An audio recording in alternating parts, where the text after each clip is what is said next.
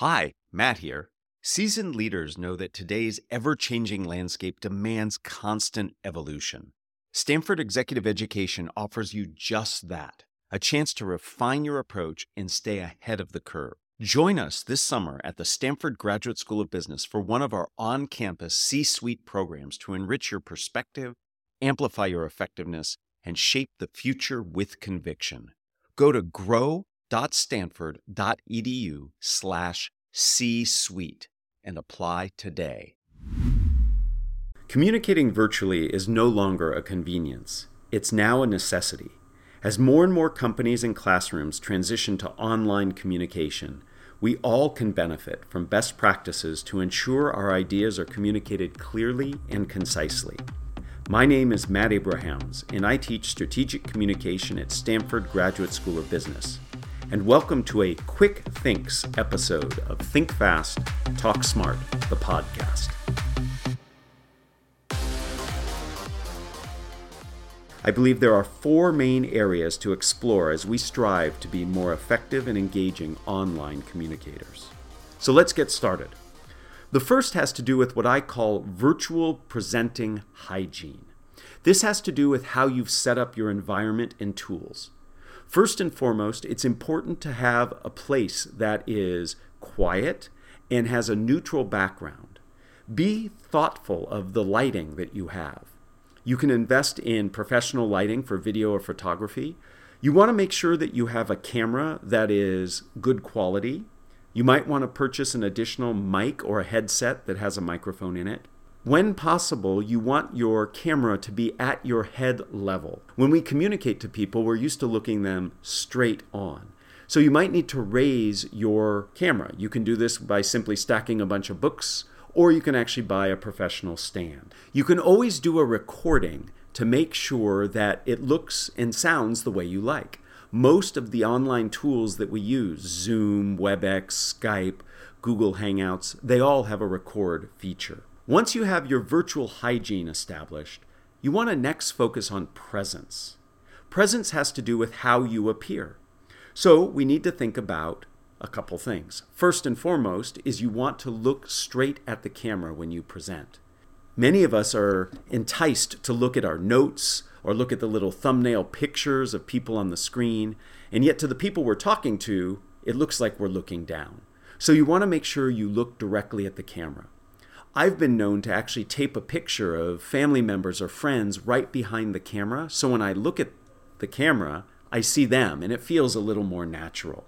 It makes sense also to try to stand when you present. When we stand, we tend to be more focused, we can use more gestures, we can breathe better, and we don't slouch. So if possible, set up your environment so you can stand as you present. And then finally, a little extra tip. Get yourself a slide advancer. If you have a slide advancer, you can actually stand farther away from your camera. Your gestures can be seen and you can advance slides very smoothly. Beyond presence, we have to think about engagement. We have all been part of webinars or web meetings or even teleconferences that are just disengaging. So a couple ways to engage. Invite your audiences to pay attention rather than get distracted by all the other things on their phones or on their computers is to start by varying your voice. Humans are wired to pay attention to novelty and things that change. So if you're monotone, you're going to disengage with your audience. A great way to do this is simply record yourself and listen. You don't have to watch, just listen and see if your voice has variation. If it doesn't, you might consider using more emotive words. When we use emotive words like excited or challenged, we tend to inflect those in our voice. Next, make sure you leverage the tools of the virtual platform that you're using. Many come with polling features, chat features, some kind of feedback where people can raise their hand or signal you're going too slow or too fast. You can even send people through a chat to a, an external document like a, a Google Doc or a shared doc where they do some work. And you can see that they're doing that work online. That's a way to get everybody engaged. Finally, invite people to show video as you are presenting. So if everybody can see people, we tend to pay attention more. Humans are wired to be intrigued by others' faces. So if you see others' faces on the screen, you're more likely to pay attention. So we've talked about virtual hygiene, we've talked about your presence and engagement. Let's talk about some things you can do if you're actually leading the webinar or the virtual meeting. First, set expectations. And this comes in two places.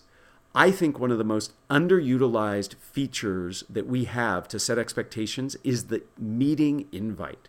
In the meeting invite, don't just specify the U R L to go to and the time. You can actually set rules that you expect people to follow. For example, state your name before you present. Or you can actually include some questions that you want people to think about when they come to your meeting or your presentation.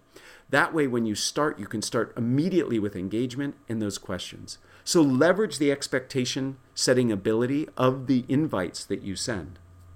Second, when in the midst of your virtual communication, you want to solicit input or start dialogue with the people involved, set some boundaries, set some expectations.